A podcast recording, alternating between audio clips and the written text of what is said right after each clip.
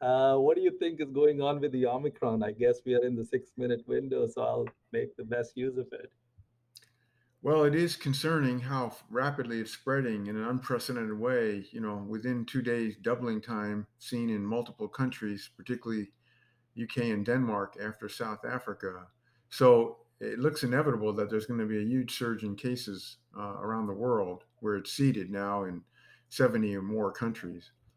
And I Um, guess we know, sorry to interrupt you, I guess we know that it's increased transmissibility, increased immune escape as well. I've been reading 20 to 44 decline in neutralizing antibodies. You think it'll translate into more breakthrough infections as well?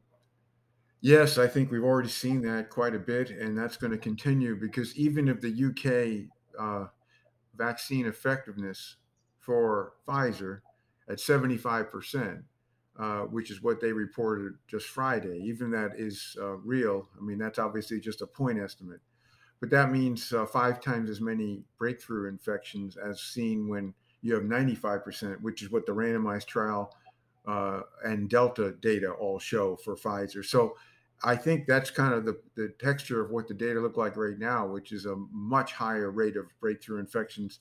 Uh, that is even with a booster. That'll be devastating. And do you think it'll displace Delta at some point?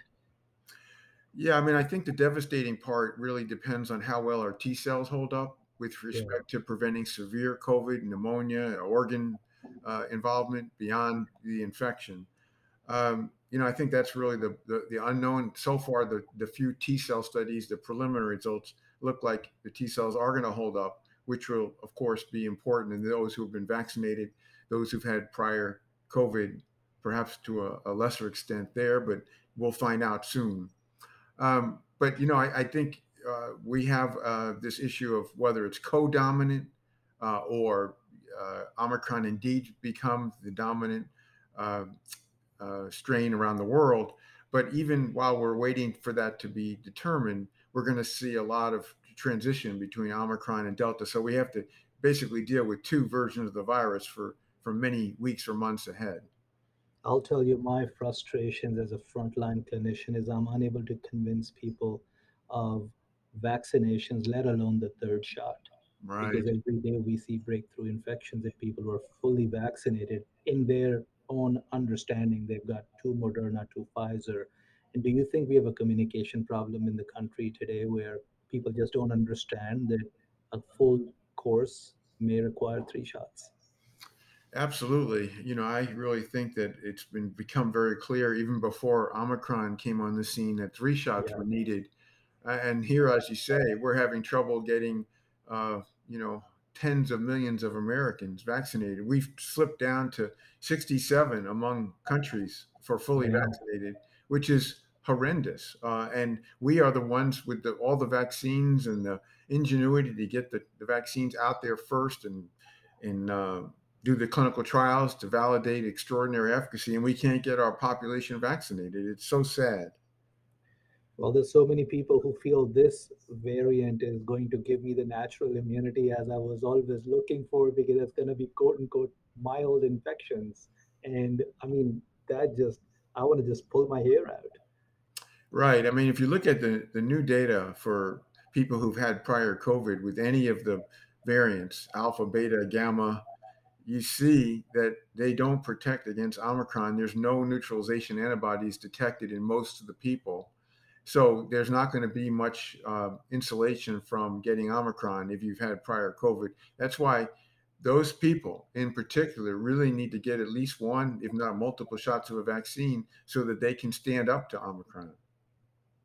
And how do you respond to the question that some people will mockingly ask, well, are we going to end up getting 30 shots? Is there going to be a shot every quarter, every six months, every year? I mean, we all have our own way to deal with that. That's the commonest question I get from patients. Just Right. curious as to how do you address that?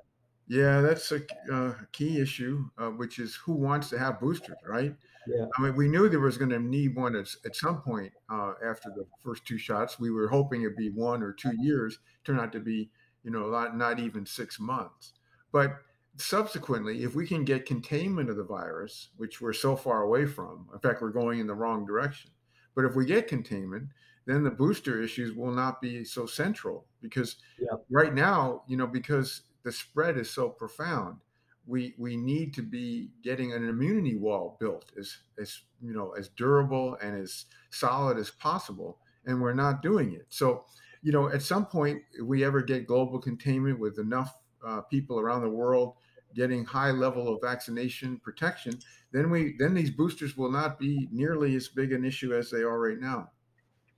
exactly. So to wrap it up, I believe we both agree that the full course of vaccination is three shots, that people should continue to wear a mask, that we need global containment before we can say this pandemic is over because it ain't over. I'm with you. Great talking to you, Eric, Same here. keep up the great work on Twitter. Oh, you too. Thank you.